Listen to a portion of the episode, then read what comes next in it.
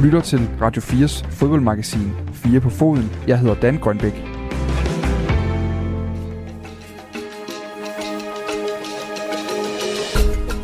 Allerede siden turneringens allerførste udgave i 1957, der har Africa Cup of Nations været omgivet af drama. En ting er spillet på fodboldbanen, hvor Afrika kan mønstre nogle af de mest sværdige landshold igennem tiderne. Kamerun i 80'erne, Nigeria i 90'erne, Senegal, Ghana, Ægypten og flere andre, der alle har haft deres storhedstid. Men også uden for banen leverer AFCON drama på en noget anden skala end den europæiske fodbold. Igennem årene der har de afrikanske mesterskaber nemlig også skulle overkomme alt fra korrupte fodboldpolitikere til borgerkrig, humanitære katastrofer og sågar terrorangreb. Togo soccer player Kojovi Obilali arrives in South Africa for treatment. The goalkeeper was one of 10 people shot when the Togolese team bus came under fire in Angola. The squad were en route to the African Nations Cup tournament. Og store præstationer fra ikke bare nogle af Afrikas, men verdens største fodboldspillere. Roger Miller, George Weah, Didier Drogba, Abedi Pelé, El Hadji Diouf, Yaya Touré, Mustafa Hadji, og jeg kunne blive ved. I år skal turneringen spilles i Kamerun, i det centrale Afrika og i skyggen af en borgerkonflikt i værtslandet, corona og endnu et år, hvor de europæiske pengemaskiner i form af klubberne irriterer sig over at skulle undvære nogle af deres største og dyreste aktiver midt på sæsonen. Uh, but in, in, in January, it's a, uh, a uh, little tournament in Africa, I just want to say. Velkommen til to timers notteri om turneringen, der får EM til at ligne en rigtig kedelig 0-0-kamp. Mit navn er Den Grønbæk. Og øh, velkommen til dig, Oscar Rothstein. Mange tak. Øh, journalist på øh, Danwatch-mediet, men øh, programmets øh, tro følgesvend. Lige snart det kommer til at handle om øh, fodbold på det afrikanske kontinent. Øh, vi to har i tidligere programmer nærmest været omkring øh, det meste, altså afrikansk klubfodbold, øh, vi har været på landsholdsfodbold og, øh, og mange andre ting sammen med andre gode folk. Øh, lad os egentlig bare lige starte. Øh, vi har jo to timer foran os her nu. Øh, jeg, jeg tror ikke, jeg siger for meget, når jeg siger, at det er den længste udsendelse, nogen har lavet på dansk radio om afrikansk fodbold, tror jeg nok. Jeg tror, du har ret. Jeg er ikke helt sikker på med podcastbølgen. Det kan være, der er noget, der har overhældet os indenom. Men om ikke andet, øh, øh, public service og alt det der værk, øh, så tror jeg, vi, vi, vi har en første gang her. Men hvorfor er det egentlig fodbold på, på det afrikanske kontinent sådan fascinerer dig øh, særlig meget? Jamen, øh, jeg har to store interesser. Den ene er Afrika, og den anden er fodbold. Og så er afrikansk fodbold jo den perfekte kombination.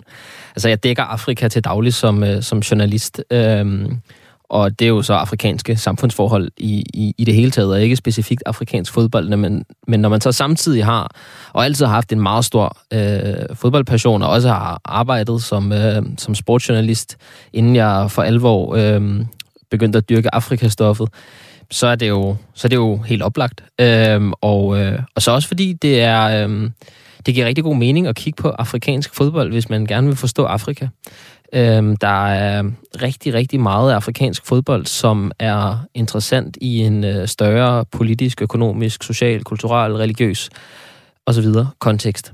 Øhm, så det er, øh, det er både fordi, at det forener de to ting, jeg virkelig interesserer mig for, men det er også fordi, at øhm, det, det vil jeg mene er et meget øhm, understuderet emne, som der, øhm, som der øh, burde og kunne skrives øh, lange afhandlinger om. Eller laves lange radioprogrammer. Det er lige Eller præcis, lange radioprogrammer. hvad vi gør over de næste par timer. I time 1 her, der kommer vi til at, øh, at zoome ind på turneringens historie, altså de vigtigste nedslag igennem de mere end øh, 60 år, de afrikanske landshold har dystet øh, mod hinanden i fodbold. I anden time, der går øh, Oscar og jeg nærmere på de aktuelle styrkeforhold i landsholdsfodbolden i Afrika i dag. Altså, er Mohamed Salah den bedste spiller på kontinentet? Hvad er øh, forskellen egentlig på fodbolden i den, i den nordlige, den sydlige, den centrale del af Afrika, og hvilke lande er egentlig favoritter til at tage titlen, når øh, turneringen fløjtes i gang om øh, få dage i, øh, i Kameruns øh, hovedstad. Det er bare et udpluk af de her spørgsmål, vi kommer forbi i den kommende time. Hvis du sidder derude lige nu og har øh, spørgsmål, som vi skal prøve at komme omkring, så send en sms ind. Øh, det kan du gøre. Øh, nummeret er 1424, og, øh, og du skal lige starte din sms med R4, så, så lander den her hos mig og min, øh, min producer Niklas, som, som sidder og holder, holder øje derude. Det er selvfølgelig til dem, der hører det live i radioen her øh, mandag den 3. januar øh, øh, kl. 17. Altså, vi kan ikke love, at vi kan gøre det samme på podcast, men også så kan I finde os på Twitter under øh, 4 på foden. Så skal vi nok øh, svare. Der er også nogen, der allerede har stillet spørgsmål øh, derinde til dig også, kan jeg tænke faktisk, måske skal vi lige hugge et øh, til at starte med. Mm. Øh, der er en, en Hans Danker, som har skrevet ind, øh, vi hopper lige over første del af spørgsmålet, for det kommer vi tilbage til senere med situationen omkring corona Cameroon. Han skriver, øh, hvad er dit, øh, dit yndlingshold øh, på nuværende tidspunkt, og øh, hvorfor, skorstræk, hvorfor ikke er det Ghana? øhm, jeg tror faktisk ikke, det er Ghana. Det er jeg ked af at sige til, til Hans. Øh, ikke at jeg har decideret noget mod dem, men jeg ved ikke, det ghanesiske landshold, det siger mig ikke, det siger mig ikke så meget. Det er heller ikke, altså det har nok også noget at gøre med, at det, Ghana er fra en del af Afrika, som jeg ikke rigtig har rejst i, og heller ikke beskæftiget mig indgående med. Og det er jo lidt sådan, det hænger sammen. Det er jo, det er jo de lande, som, øh, som jeg har rejst i, og som jeg har brugt mest krudt på, som jeg også følger på fodboldfronten. Øhm, det er Mozambique, som har været min indgang til Afrikastoffet. Og øh, hvis Mozambique var kvalificeret, så ville det helt klart være mit favorithold. Øh, det er det land, jeg har, øh, har opholdt mig mest i, øh, og gjorde det også så sent som i oktober. Øhm, så, så når de ikke er med, så har jeg ikke ligesom holdet, som, øh, som jeg naturligt er tiltrukket mod.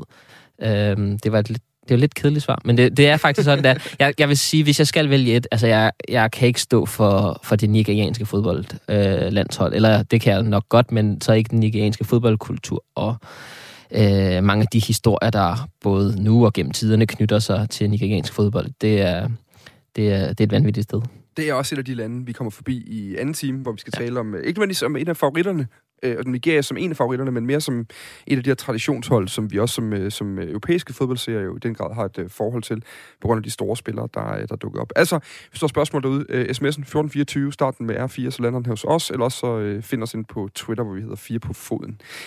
Og øh, på den måde synes jeg, vi skal kaste os ud i øh, den første time her, hvor vi har fire nedslag i historien, vi ligesom går tæt på, og vi starter i, øh, i 1957.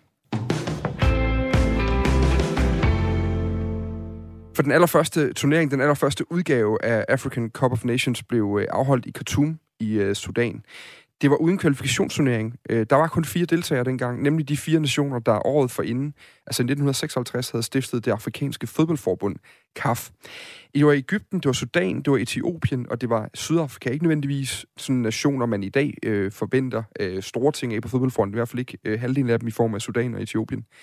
Men tilbage til, til dramaet, som vi også har talt om altså, Sydafrika, de insisterede nemlig på kun at udtage øh, hvide mennesker til deres landshold som en, hvad kan man sige, fodboldmæssig statuering af apartheidstyret øh, på det tidspunkt. Og det kostede dem faktisk pladsen øh, ved den første udgave af den turnering, de selv havde været med til at indstifte øh, kort forinden, fordi de andre tre nationer øh, kylede dem ud, og efterfølgende vandt Ægypten så turneringen øh, efter en finale sejr over øh, Etiopien. Og Skrådstein, øh, vi skal prøve at forstå, hvorfor African Nations Cup den opstod. Hvad var, hvad var baggrunden egentlig for, for turneringens fødsel øh, på det her tidspunkt?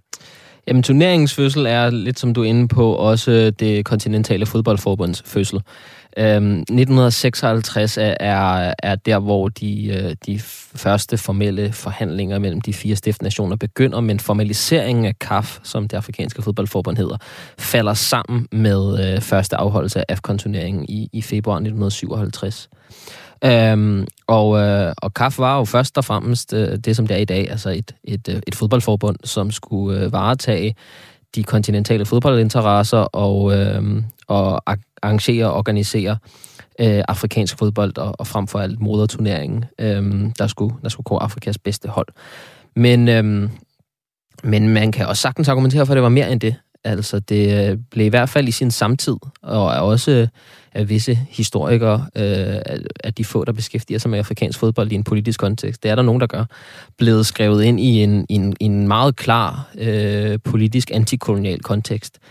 Øh, her i, i 57, der, der er vi i starten af den afrikanske afkoloniseringsbølge. Kontinentet er, er, er lige så stille begyndt at vriste sig fri af, af kolonimagterne, og, øh, og ikke helt tilfældigt, så er, øh, har Sudan øh, kort forinden i øh, kort forinden 57 øh, blevet selvstændigt. Øh, den øh, Ægypten bliver det også i 53 øh, kort forinden. Og Etiopien er jo, er jo kendt for at, at have været det øh, øh, undtagelsen, der bekræftede reglen om, om, om Afrika som, øh, som, som øh, koloniseret forbund til top. Mm. Øh, italienerne forsøgte kort, men Etiopien er ellers var, et af det land, var, var det land, der, der ligesom i dag siges at gå fri fra kolonialismen. Så vi havde de her tre nationer, som, som på en eller anden måde øh, øh, stod for øh, det nye postkoloniale Afrika. Og, øh, og der var nogle ret højpandede tanker om, at øh, der var behov for, at øh, de afrikanske lande, de øh, dannede nogle nye panafrikanske bånd, uafhængig af deres tidligere kolonimagter.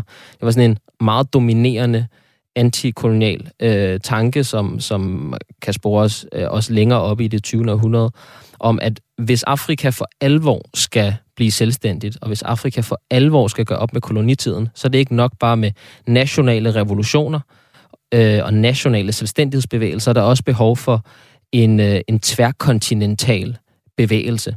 Og, øh, og, og, og det førte jo blandt andet til, øh, til det, vi i dag kender som den afrikanske union, altså Afrikas svar på, på EU, øh, og men ikke en helt lige så tæt forbundet union. Øh, men altså også, også CAF, det, det afrikanske fodboldforbund, som, som øh, også i årene efter 57, især da lande som øh, Ghana for eksempel blev selvstændige, og med deres præsident, første præsident Kwame Nkrumah, øh, gjorde sig enormt store tanker og, om fodbolden, og havde store ambitioner på vegne af fodbolden, netop i retning af øh, sporten som, øh, som et helt afgørende instrument i, øh, i den afrikanske øh, frigørelseskamp. Og så havde man jo så Sydafrika som den fjerde nation, hvilket er dybt paradoxalt, når man ligesom ser på, øh, at, at de jo stadig i 57 og også længe efter var, øh, var alt andet end øh, afkoloniseret, men, men derimod øh, øh, det her apartheid-regime. Øh, og det, det, at, at de var med, handler formentlig om, øhm, at, øhm, at øh, Sydafrika var, var den nation her midt i 50'erne, slut 50'erne, hvor fodbolden på kontinentet var, var mest udviklet, mest organiseret. Sydafrika blev 20-30 år tidligere Afrikas første øh, FIFA-medlem. Øhm, men, øh, men, men, men er ret paradoxalt, øh, gruppe af lande, hvor du havde de her tre, Sudan, Etiopien og Ægypten, der på en eller anden måde øh, øh, i kraft af deres for Sudan og Ægyptens tilfælde, nyvundne selvstændighed og Etiopiens historie med at, at have afstået mm. kolonisering, stod for øh, et nyt postkolonialt frit Afrika, og så havde du Sydafrika, som, som i den grad stadig i den grad stadig var indbegrebet af det. Øh, men som, som du også siger, Dan, så, øh, så øh, var, var den her firkløver jo ikke stærkere, end at, øh, end at øh, sydafrikanerne blev straffet for, øh, for kun at ville sende øh, hvide spillere afsted til, til de første mesterskaber. Og der går jo 10 før de faktisk er med igen øh, ved, ved, ved KAF. Øh, men, ja. men, men på det her tidspunkt, egentlig bare, fordi det er jo sådan starten, vi er omkring her, den er, den er jo selvfølgelig vigtig, men det var også en markant anden tid, og på den måde, så, så, så, så er det, hvad kan man sige, der er andre tendenser, der gør sig gældende i dag i afrikansk fodbold og afrikansk samfundsforhold, men men hvor stor var den her, øh, var den vestlige indflydelse på, på, på øh, fodboldens opstart, kan man sige, på landsholdsniveau dengang? Altså, øh, hvis det er en del af en selvstændighedstanke, så forestiller man sig, at kolonimagterne, som ligesom så er det ikke den der klassiske fortælling om, at de mm. havde fodbolden med på en eller anden måde? Eller? Jo, altså der, der er mange paradoxer i afrikansk fodbold, og det største er jo nok, at, øh, at sporten kom til kontinentet med imperialisterne.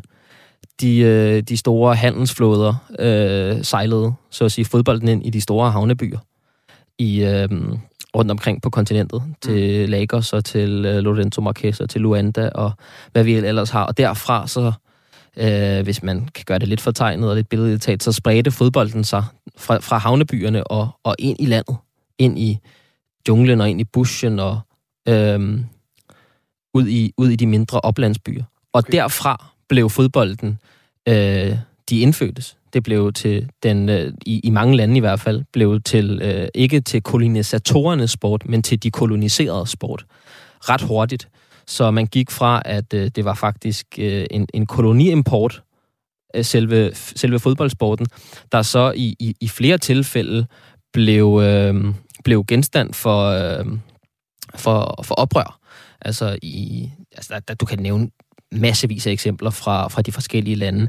Men, øh, men i Nigeria for eksempel, der var fodbolden et helt afgørende instrument i, øh, i kamp mod det britiske koloniregime. I Algeriet var det et meget, meget vigtigt instrument i kamp mod det franske koloniregime.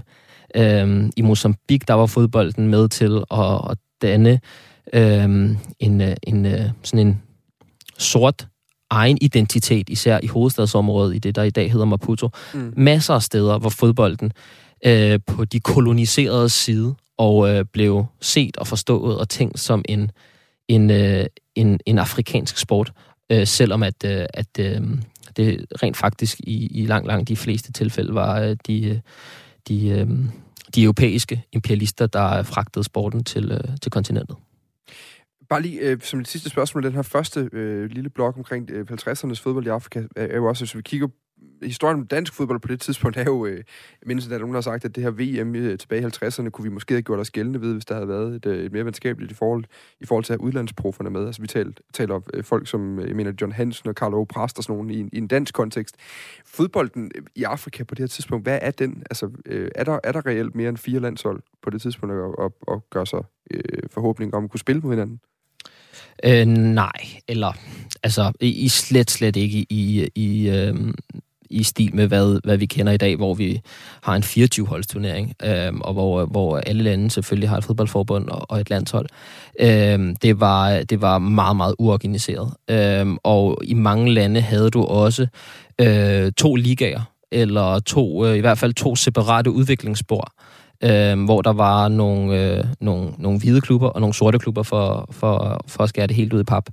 Øhm, og, og det havde selvfølgelig også indflydelse på, på landsholdene. Øhm, med tiden så blev overlappende øh, mellem, øh, mellem kolonifodbolden og, øh, og den lokale fodbold øh, mindre, eller de blev flere og flere, øh, i, især, i, især i et land som Mozambique, hvor kolonisatorerne hurtigt fandt ud af, at der var nogle af de lokale spillere, som faktisk var virkelig, virkelig dygtige, blandt andet Eusebio, som øh, fik en stor karriere på det portugisiske land, så og i dag regnes for at være Portugals nok bedste spiller gennem historien. Øhm, måske lige bortset fra Ronaldo. Den, den, den diskussion, øhm, det tror jeg, det kommer lidt ind på, hvornår man er født. Må vi tage om en 20-30 år, tænker jeg. Ja, lige præcis. Øhm, så, så, så, så, så grænserne blev ligesom lidt mere flydende med, ja. med årene, der gik. Men, øhm, men nej, altså, fodbold i Afrika var i, i, i 57 øhm, et, øh, et, et ret uorganiseret, øh, en ret uorganiseret sport, som, øh, som som ikke, endnu ikke var, var i flyvehøjde. Mm. Øh, og det, det er jo også helt tydeligt med, med kun de her fire stiftende, stiftende nationer, og så faktisk en debutturnering, som, som jo så kun har tre deltagerlande, hvilket er, hvilket er jo lidt, det er jo lidt til grin egentlig, at man, man for eksempel regner Ægyptens sejr ved, ved AFCON i, i 1957 for en, for en reel sejr, fordi ja, de slog Sudan 2-1, og så, så, så vandt de over Etiopien i, i finalen. Det var, det var ikke mere, der skulle til. Men derfra der springer vi øh, 25 år frem øh, til 1982. På det her tidspunkt, der er African Nations Cup, øh, det er den 13. udgave, der bliver spillet, og der er nu otte hold med øh, ved, ved, den, øh, ved den øh, African Nations Cup, vi skal runde i 82. Og det interessante ved den, det er, at i årene omkring 1980, der sker der jo ting og sager med den professionelle fodbold rundt omkring i verden. Altså i Danmark, der var det i 79, at de øh, professionelle fodboldspillere fik adgang til, til landsholdet øh, under den øh, nye træner Sapientek, der kommer professionel fodbold til Danmark. Men i Afrika, der skal vi øh, lige et par år længere frem, før de professionelle for alvor gør deres øh, indtog i landsholdsdragterne. I 82, der er de afrikanske mesterskaber, African Nations Cup, de bliver afholdt i øh, Gaddafis Libyen. Øh, de her otte hold har kvalificeret sig, finalen den står mellem Ghana, der allerede på det tidspunkt har vundet turneringen tre gange tidligere, og så øh, værtsnationen Libyen. Ghana in the white here against host nation Libya. It was 1-1 at the end of the 90 minutes. Men den her kamp, den ender så i straffespark, og Ghana de vinder 7-6 på et øh, aldeles ud fra billederne at sige pakket stadion i øh, hovedstaden Tripoli, som havde plads til 88.000 mennesker på, øh, på lægterne. Endnu vigtigere end øh, Ghanas fjerde sejr, der var de regelændringer, der følger med turneringen i, øh, i 82. Indtil det her år, der havde øh, African Nations Cup nemlig haft en øh, kvote på antallet af deltagende spillere for de enkelte nationer, som var på kontrakt i udlandet. Men den her grænse, som var på to udenlandsbaserede spillere, den forsvinder altså med turneringen i, i 1982. Hvad var baggrunden egentlig for overhovedet at have den der regel øh, til at starte med, øh, Oscar Rothstein? Jamen, den, den øh, kommer så faktisk, vil jeg mene, at de her øh, panafrikanske idealer, man havde for, for fodbolden på kontinentet. Øh, det skulle være afrikansk fodbold med tryk på afrikansk. Det skulle ikke være øh, spillere fra, fra europæiske klubber, man hentede hjem. Det var, det var, al, der, var, der ville være alt for stor afsmitning fra de tidligere kolonimagter. Øhm, det, skulle være, det skulle være de afrikanske klubber, der leverede øh, spillere til de afrikanske landshold, som skulle spille mod andre afrikanske landshold rundt omkring på det afrikanske kontinent. Og det var, øh, det var sådan et ideal, man, øh, man op gennem øh, øh, 60'erne og 70'erne var, var helt overbevist om. Øhm, den, den daværende KAF-præsident øh, i 1974 holdt en, en etioper, der har et, et, et frygteligt langt navn, jeg slet ikke tør, øh, tør at sige på live radio, men han holdt en ret øh, ikonisk, i hvert fald i, i sådan øh, fodboldhistorisk sammenhæng, øh, tale på KAF, øh, i, i 1974 i Cairo, hvor han, øh, hvor han netop øh, understreger det kontinentale fodboldforbunds eksistensberettigelse egentlig, hvor han lægger vægt på, at CAF er øh, til for at styrke den panafrikanske identitet. Han øh, siger, at øh, CAF ikke skal deles op i det frankofone Afrika og i det anglofone Afrika, ikke i øh, det subsahariske Afrika og i det nordafrikanske Afrika. Der er kun ét Afrika. Mm. Og, øh, og det, det er det her tankegods, som også ligger i den her kvote med to, øh, maks to spillere på kontrakt uden for kontinentet. Øh, det, der så sker, som årene går, og, og, og især år, i årene op til, øh, til 82, det er, at kontinentets bedste spillere øh, lige så stille i takt med øh, en tidlig globalisering af sporten, øh, begynder at, at skifte til, til europæiske klubber. Ja, det er og der, faktisk mit næste spørgsmål. Altså hvor, hvor, hvor, altså, hvor mange afrikanske spillere har allerede fundet vej til Europa på det her tidspunkt? Er det overhovedet en, en udfordring, eller er det sådan ren symbolpolitik, kan man sige? Øhm, nej, men der, der, der sker jo det i en del lande, at, at øh, altså man, skal jo, man skal jo huske på, at og det er jo det er sådan en principiel pointe, der også rækker ud over fodbolden. Det kan jo godt være, at de afrikanske lande i den her afkoloniseringsbølge fra slutningen af 50'erne og, og for nogens vedkommende helt op i, i, til midten af øh, 70'erne, bliver formelt afkoloniseret. Men, men især i, i 80'erne og i 82'erne, og jo i nogen grad jo også op til i dag, der er båndene til den nu tidligere kolonimagt jo ikke kappet.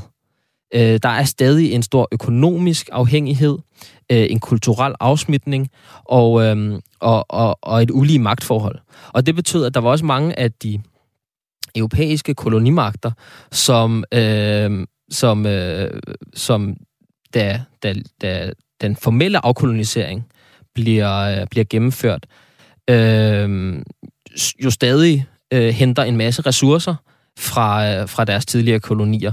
Øh, arbejdskraft, råstoffer, men også fodboldspillere. Så, øh, så på den måde var der en del afrikanske øh, fodboldspillere, især op i Nordafrika, som blev hentet til for eksempel Frankrig. Og, øh, og, og det var jo en udfordring af, af CAFs to-kvote, eller to, to udlændingskvote mm. øh, princip. Øhm, fordi øh, det betød jo, at øh, de afrikanske mesterskaber skulle, skulle afvikles uden nogen af kontinentets bedste spillere. Øh, den sportslige kvalitet ville dale, offentlighedens interesse ville formentlig det samme. Hvad, hvilke konsekvenser har det her så i, i, i 82? Altså, øh, hvad betyder den her regelændring? Hvad er det for en udvikling, den sætter i gang i? Jamen, i sin samtid har jeg, tænker jeg ikke, at det øh, har kunne, hvad skal man sige, mærkes helt vildt. Øh, øh, man har nok snarere undgået noget, end at opnået noget, men, men når man skal skrive den afrikanske fodboldhistorie, så vil jeg sige, at det er et ret centralt øjeblik. Øh, også især hvis man holder det sammen med, hvad der sker op mod øh, øh, mesterskaberne i 1984. To år efter, når, da det skal afholdes i Elfenbenskysten, hvor at det for første gang bliver tilladt med, øh, med turneringssponsorer. Mm. Og, og det er lidt det, som der også ligger i, øh, i øh, opgøret med den her kvote i 1982.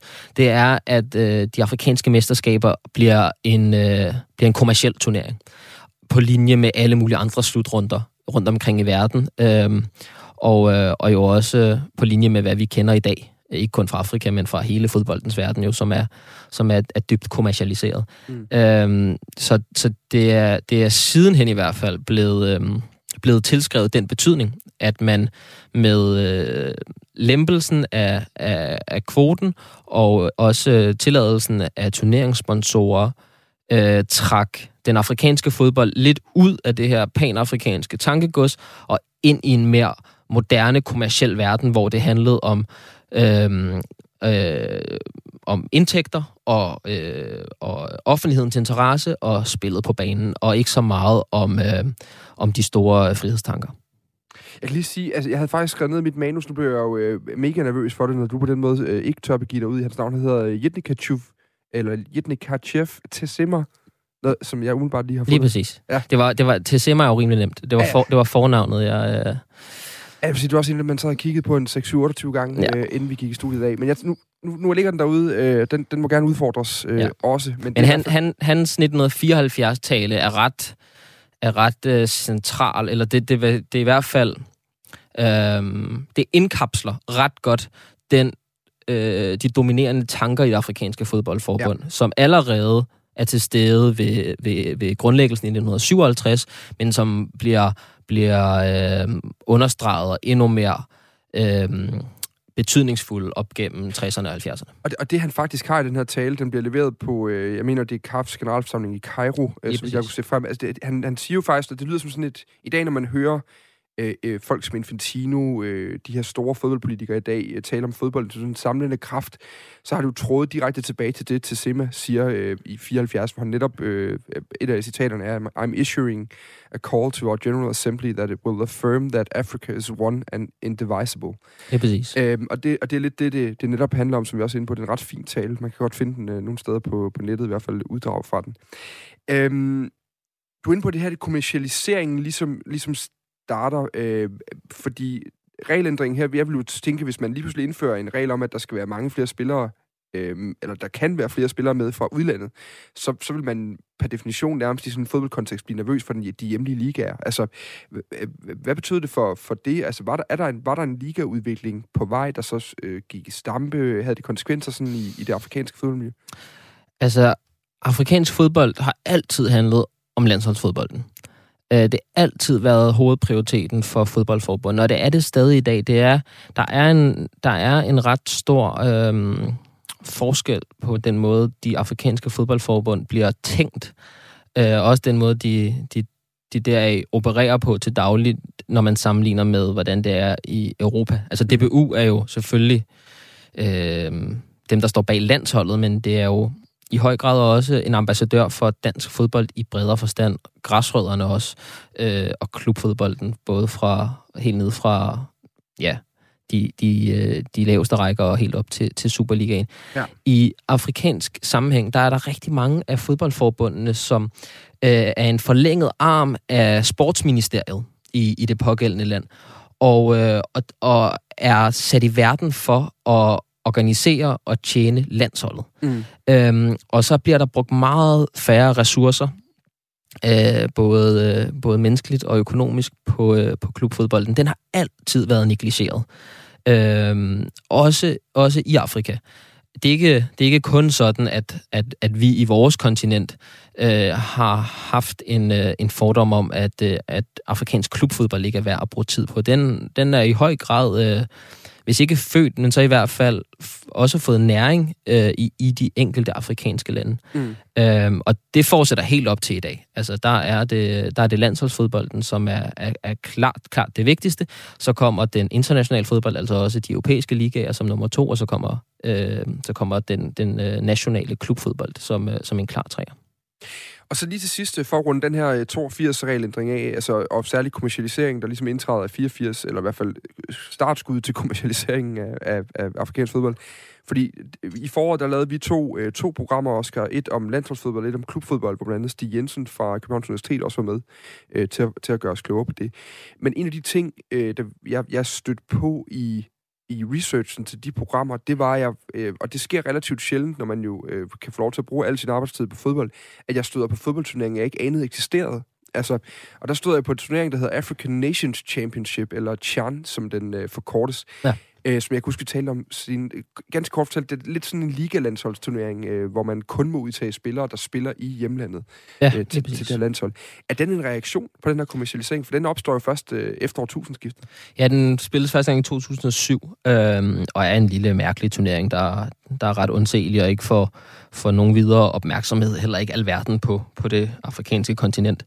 Øhm, den, øh, den, ligger i, øh, den ligger altid året inden de, de rigtige afrikanske mesterskaber, African Nations Cup, og, og, og afholdes også altid i det land, der så året efter skal afholde African Nations Cup, og fungerer som sådan en slags opvarmningsturnering, lidt ligesom man havde i, i øh, VM-sammenhæng, havde Confederations Ja. Cup.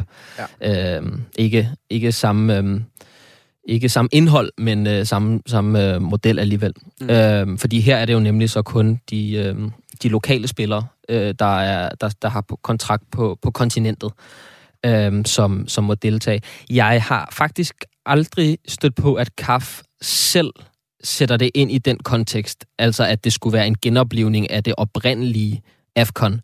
Men det er da, det er da totalt nærliggende at tænke det sådan, altså øh, at det er et, øh, det er et øh, vink til historien på den måde. Især fordi afrikansk klubfodbold jo stadigvæk øh, lider, kan man godt sige, og, og kæmper med nogle forhold, som ikke altid er lige gode. Det kan man gå ind og høre mere om i en, øh, i en fire på foden øh, episode fra foråret i år, der handler lige præcis om afrikansk klubfodbold. Den kan søges frem øh, ganske nemt lige præcis der, hvor du, øh, hvor du hører din podcast. Så hopper vi øh, nærmest, øh, nærmest ah, lidt mere end 25 år frem i tiden igen. Vi hopper 28 øh, år øh, frem til øh, 2010. Vi er i gang med lige nu, Oscar Rothstein og jeg, at øh, lave to timers optag til African Nations Cup, der skydes i gang på søndag i øh, Yaoundé, øh, Yaoundé i øh, Cameroon, øh, hovedstaden øh, hvor, hvor der skal spilles frem til, øh, til starten af februar. Og, øh, og lige nu det, i den her første time, der er vi i gang med lige at, at gøre dig lidt klogere på historien bag den her turnering, som altså er næsten lige så fascinerende som at se fodboldspillet på banen, øh, øh, når de spilles øh, turneringerne. Men, men øh, 2010 lander vi altså i, og vi er helt præcis på en dag, der hedder den, øh, den 8. januar, fordi vi er to dage før turneringen skal gå i gang. Og, øh, og den her dag skriver sig ind som en af de mørkeste dage i turneringens historie. Angola er værtsnationen. Det er et land, der er præget af en konflikt i en provins ved navn Cabinda. Øh, enklaven Cabindas befrielsesfront, øh, som er en, en lille organisation, kæmper indet for selvstændighed. Øh, de kæmper mod regeringen, og det togolesiske landshold med blandt andre den, øh, den tidligere store stjerne for Premier League, Emmanuel Adebayor, i, øh, i truppen, de ender i krydsilden, da deres øh, gruppekampe under turneringen skal spilles i netop Cabinda-provinsen fordi befrielsesfronten her, de åbner ild mod den kortege, øh, som indeholder det togolesiske landsholds bus, da de to dage før turneringsstarten krydser grænsen til øh, Angola fra Kongo og øh, på vej ind mod deres øh, destination, øh, hvor de skal spille fodbold. Buschaufføren, en assistenttræner for landsholdet og en journalist eller en, øh, en, en pressemand, der rejser med holdet, bliver dræbt af skud fra cirka 15 oprørere i det her øh, 20 minutter øh, lange angreb. In tears and in shock, this was Emmanuel Adebayor just after the attack. He and his Togo teammates trying to comfort each other after the ambush that has stunned the football world. Their team bus was sprayed with bullets for 20 minutes. Adebayor and Aston Villa's Mustafa Salafu escaped unharmed, but the driver was killed and several other players injured. Oscar Rothstein, vil du ikke lige prøve at beskrive, hvad er Adebayor og resten af Togos landshold og, hvad kan man sige, delegation øh, uforvarende ender midt i her? Jo, altså det er en... Øhm, det er en, øhm, det er en mangeårig konflikt, som strækker sig helt tilbage til afkoloniseringen af, af Angola, hvor øh, Cabinda blev gjort til en del af den angolanske stat, men, øh, men, øh, men mod deres vilje. Og øh, de har så med den her øh, befrielsesfront, guerillabevægelse, der forkortes FLES, eh, FLEC, i spidsen øh, kæmpet, argumenteret for deres selvstændighed, krævet selvstændighed lige siden. Og da Angola så får tildelt AFCON-værtskabet i 2010, så vælger de angolanske arrangører og, øh, at lægge øh, en gruppe, fem gruppekampe og en enkelt kvartfinale på, øh, på stadion i, i Cabinda. Og det blev set øh, af de lokale, øh, regionale separatister, den her, især den her FLEC-gruppe, som en enorm provokation. Øh, fordi de identificerer sig ikke som angolanere og som en del af den angolanske stat, og derfor så skulle de selvfølgelig ikke være værter for et arrangement afholdt af netop den angolanske stat. Øhm, Cabinda er en, øhm, en meget vigtig del øh, af Angola for regeringen, fordi den har øh, store oliereserver.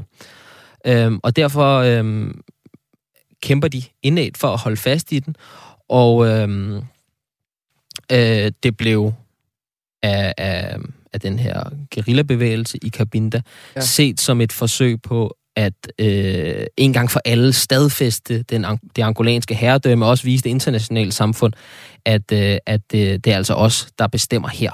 Øh, vi, vi, øh, vi kan endda øh, lægge vores fodboldkampe der. Og, øh, og Cabinda ligger jo sådan lidt underligt, for det ligger slet ikke i Angola. Det, er, det, det ligger inden i, øh, i DR Kongo, som, øh, som er grænseland til Angola. Lidt nord for den angolanske grænse. Ikke meget, men alligevel er der lige et, et, en lille stribe DR Kongo mellem øh, det, øh, det angolanske fastland, var jeg ved at kalde det. Øh, Cabinda er også en del af det afrikanske fastland, men, men i hvert fald øh, resten af den angolanske stat, og så den her lille eksklave Cabinda. Øh, og øh, og det, det er den her øh, strid om Cabinda, Cabindas status som angolansk eller som sit eget, som, øh, som øh, togoleserne øh, blev ofre for i 2010. Som sagt, så er det jo, altså, det er jo en fuldstændig absurd situation set med europæiske fodbold øh, og en, at, at, at der simpelthen er tre deltagere i en delegation for et af landsholdene, som mister deres liv. Det ender også med, at det togolesiske landshold trækker sig fra turneringen, øh, inden den overhovedet er gået i gang. Men, men turneringen fortsætter bagefter, og oven i købet, når man går ind og finder interviews med de her regeringsrepræsentanter og forbundsrepræsentanter fra Angola, så er, det, så er det noget af det, der er ret vigtigt for dem ret hurtigt, det er at gå ud og, og ligesom fjerne enhver tvivl. Selvfølgelig spiller mm. fodbolden videre. Øh, man må ikke være i tvivl om, at sikkerhedssituationen er under kontrol. Øh, det her, det, skal, det, det var sidste gang. Og i øvrigt kommer de også ud og siger, at vi havde også bedt de hold, der skulle spille i Cabinde-provincen, om ikke at tage bus. De skulle flyve ind i stedet mm. for. Øh, og det, og det siger jo på en eller anden måde noget om absurditeten mm. i, i, den, øh, mm. i det arrangement. Altså, hvor usædvanligt er det, er, er det her et udtryk for, at det egentlig ikke er særlig usædvanligt, at der mm. er øh, væbnede konflikter omkring mm. den her turnering?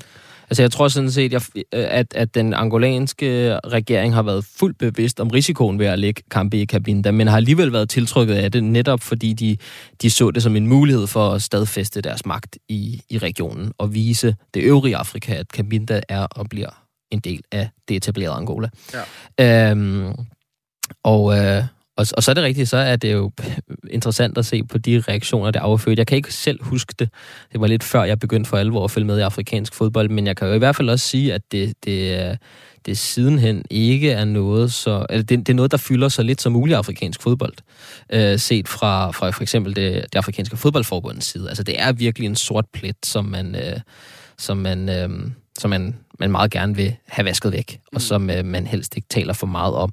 Måske også i erkendelse af, at øh, det netop ikke bare var et, øh, eller det, det potentielt ikke bare var et indgangstilfælde, men at det var udtryk for en, en helt generel problematik i afrikansk fodbold og i Afrika i det hele taget, at sikkerhedssituationen mange steder er problematisk, mm. og at det er også noget, som de afrikanske øh, landshold og øh, arrangørerne af de afrikanske mesterskaber til enhver tid må tage højde for.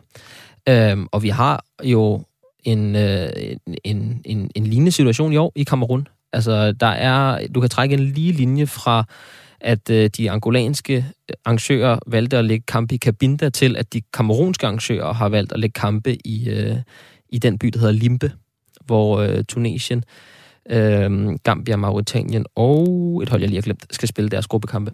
Mali er det. Ja. Øhm, det er også separatistland, og, øh, og der er øh, mange, der, øh, der frygter, at, øh, at vi vil se en, en gentagelse af, af Cabinda-affæren i år i Kamerun, i et eller andet omfang i hvert fald. Så, så, så ja, altså man kan sagtens sige, at det, der skete i Angola i 2010, øh, er udtryk for... Øh, for øh, ikke en, ikke en tendens, der er jo blevet afviklet afrikanske mestersk- masser af afrikanske mesterskaber før eller siden, uden der har været attentater af den her slags. Heldigvis, der er jo ikke, det er ikke fordi historien vrimler med eksempler, men det er da en, øhm, det er da en, en risiko på en helt anden måde, end, øh, end, end når vi snakker om øh, kontinentale fodboldslutrunder andre steder i verden. Ja, og man kan sige, så sent som i dag, der har CNN øh, bragt en historie, hvor de blandt andet citerer en lokal journalist fra Limbe-området øh, i Kamerun, der hedder Honoré Kuma, som blandt andet øh, udtaler til CNN, at hans frygt er, at det seneste fænomener øh, med bombesprængninger i og omkring Limbe, at det vil... Øh, at det vil, at det vil, det vil, blive, det vil også øh, være et, et common phenomenon, altså et, et gængst fænomen under AFCON-perioden øh, her nu. Ja, altså den diskussion øh, går, går meget i de her dage, øh, og der er, der er ingen tvivl om, at, øh, at det er en meget skrøbelig sikkerhedssituation, der er i Limbe. Altså hvis vi lige skal tage den, så øh, har øh, lidt i tråd med egentlig, hvad der, hvordan det har været i Angola, at, at øh, Cabinda har været frustreret over at være en del af Angola lige siden afkoloniseringen af landet. Øh, fra, fra Portugal, så har øh, de, øh, de to sydvestligste, eller i hvert fald de to vestlige, det der hedder Southwestern Region og Northwestern Region i Kamerun, lige siden afkoloniseringen af Kamerun, der gjorde øh, britisk Kamerun og fransk Kamerun til et samlet Kamerun, været, øh, været øh, frustreret over, at, øh, at de ikke er en selvstændig nation. Mm. Øhm, der er øh, to officielle sprog i Kamerun. Der er fransk og der er engelsk. Og øh, regeringen og de to største byer i Kamerun, Douala og Yaoundé, hvor, der, hvor de fleste kampe til mesterskaberne i år skal spilles, det er, øh, det er styret af det frankofone regime og af præsidenten Paul Bidja, der har siddet ved magten siden 1982 øhm, og er 88 år efterhånden. Øhm, og så har vi de her to regioner, hvor der er et øh, mylder af forskellige øh, mere eller mindre militante separatistgrupper, som kræver selvstændighed, og som har udråbt øh, udbryderstaten Ambazonien. Og øh, Limbe, som øh, altså er en af, en af de øh, fem spillebyer i, i Kamerun, er, øh, er, er højborg for mange af de her separatistgrupper. Det ligger i Southwestern Region og er en del af det anglofone Kamerun. Og, øh, og der har siden 2017 været, øh, været meget intensiv øh, mange, meget intensiv kampe mellem de her forskellige separatistgrupper og regeringsherren. Mm. Øh, den her konflikt, der har ligget latent under hele det selvstændige Kamerun, lige siden selvstændigheden, øh, er, er intensiveret siden 2017, øh, da, da præsidenten forsøgte, og, øh, og, eller han lykkedes sådan set med det, han indsatte fransktalende dommere i, øh, i, de, øh, i de to øh, engelske, engelsktalende regioners retssale øh, eller domstole, hvilket blev set som en gigantisk provokation for, for den engelsktalende del af befolkningen, som føler sig marginaliseret, og som ikke kan, kan se sig genkendt i, i det etablerede Kamerun. Men, men det virker jo helt absurd, at der skal spilles fodbold med det der. Altså... Ja, men, øh, men øh, Kameruns værtskab er også kontroversielt. Øh, og der er, der er ikke mange gode argumenter for, hvorfor det land skulle, øh, skulle kunne afholde en slutrunde, fordi øh, det her er ikke det eneste problem. Øh, situationen i Limpe tiltrækker sig mest opmærksomhed i de her dage, også fordi, at den turnering, vi snakkede om lige før, øh, Chan, de, den, den her afrikanske ligalandsholdsturnering, ja. da den blev afviklet i Kamerun sidste år, mm. januar sidste år, der gik en bombe af på stadion i Limpe. Der var ikke nogen, der døde, men der var flere biler, der blev sat i brand. Og det skete dagen før Tanzania øh, øh, skulle spille deres åbningskamp. Jeg kan ikke lige huske, hvem de mødte. Men dagen før, øh, de skulle spille en kamp inde på stadion, og måske var det endda ovenikøbet den dag, Tanzania havde træning på stadion. Mm. Og, øh, og det, det blev... Øh, det blev... Øh, det angreb, den bombe, den tog øh, en, øh, en separatistgruppe, øh, en anglofon separatistgruppe, ansvaret for, og sagde, at øh, det, var, øh, det var betaling for, at, øh, at øh, Paul Bidjas regime havde øh, lagt øh, kampe, som, øh, som på en eller anden måde skal skal smykke det, det frankofone Kamerun midt i det anglofone Kamerun. Så, øh, så det er, øh, det, det, det er det er noget, der skal tages alvorligt, og de her separatistgrupper, som blandt andet dem, der udførte det her angreb i, i, i Limbe sidste år, de har udsendt advarsler om, at de vil gøre noget lignende i, øh, i år, når, øh, når der vil hvile endnu flere øjne på, øh, på, øh, på mesterskaberne i Kamerun. Så, så det er enormt kontroversielt, at Kamerun er værter, og, øh, og det, er, det, det handler meget om den her anglofone versus det, øh, det frankofone. Men som jeg sagde, det er ikke det eneste problem. Du har i det nordlige Kamerun, der har du... Øh, øh, der har du islamisk stat-inspirerede terrorister, der spreder skræk og rædsel øh, i det her grænseland ved Chadsøen, øh, ved grænsen til både Nigeria og Chad. Der er øh, løbende kampe mellem lokale hyrder og fiskersamfund, som øh, kæmper om, øh, om de samme øh, områder. Og, øh, og der er også blevet lagt kampe. Ikke helt oppe der, hvor at, øh, at øh, sikkerhedssituationen er aller værst, men, men i den by, der hedder Garua, som, øh, som ligger øh, lige på grænsen til, øh, til den del af landet, som, øh, som alle myndigheder verden over fraråder enhver form for rejse til.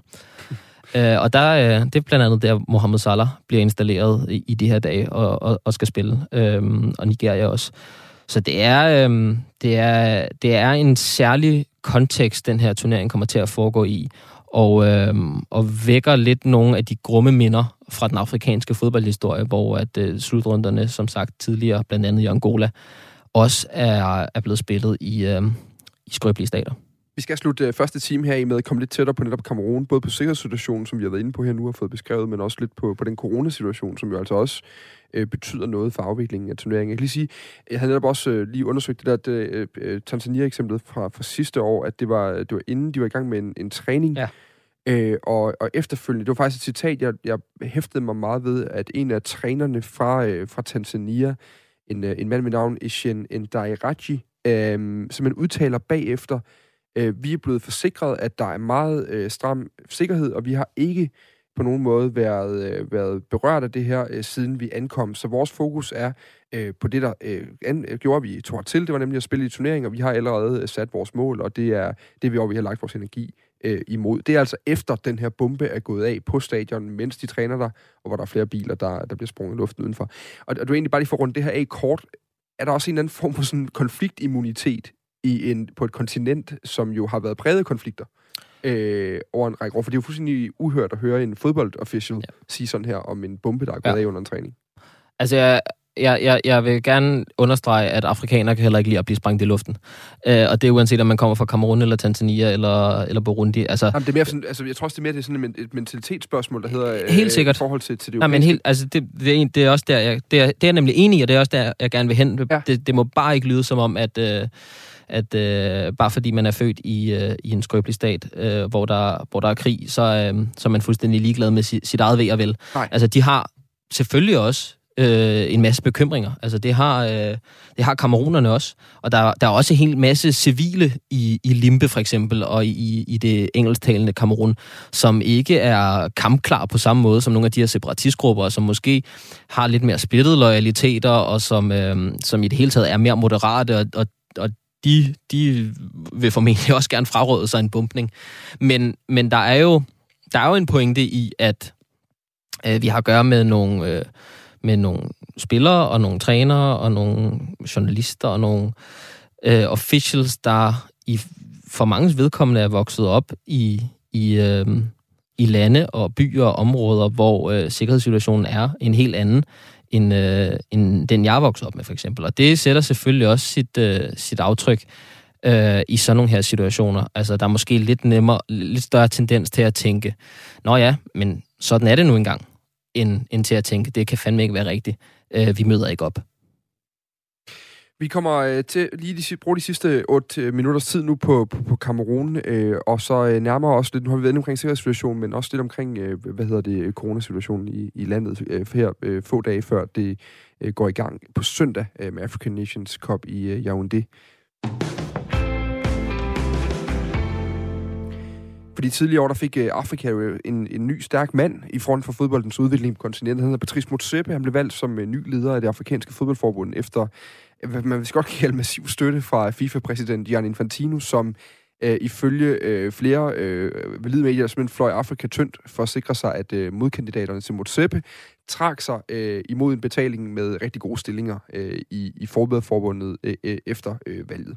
Og den nye præsident, som jo selvfølgelig blev valgt, han har tidligere slået fast, at både corona og konflikter i Kamerun, det er ikke nok til at sætte en stopper for øh, årets African Nations Cup, som i forvejen er en udskudt en af slagsen fra 2019 på grund af øh, coronasituationen sidste år, men også på grund af, at man simpelthen ikke var klar med stadions i 2019, da man skulle, øh, skulle have afholdt det.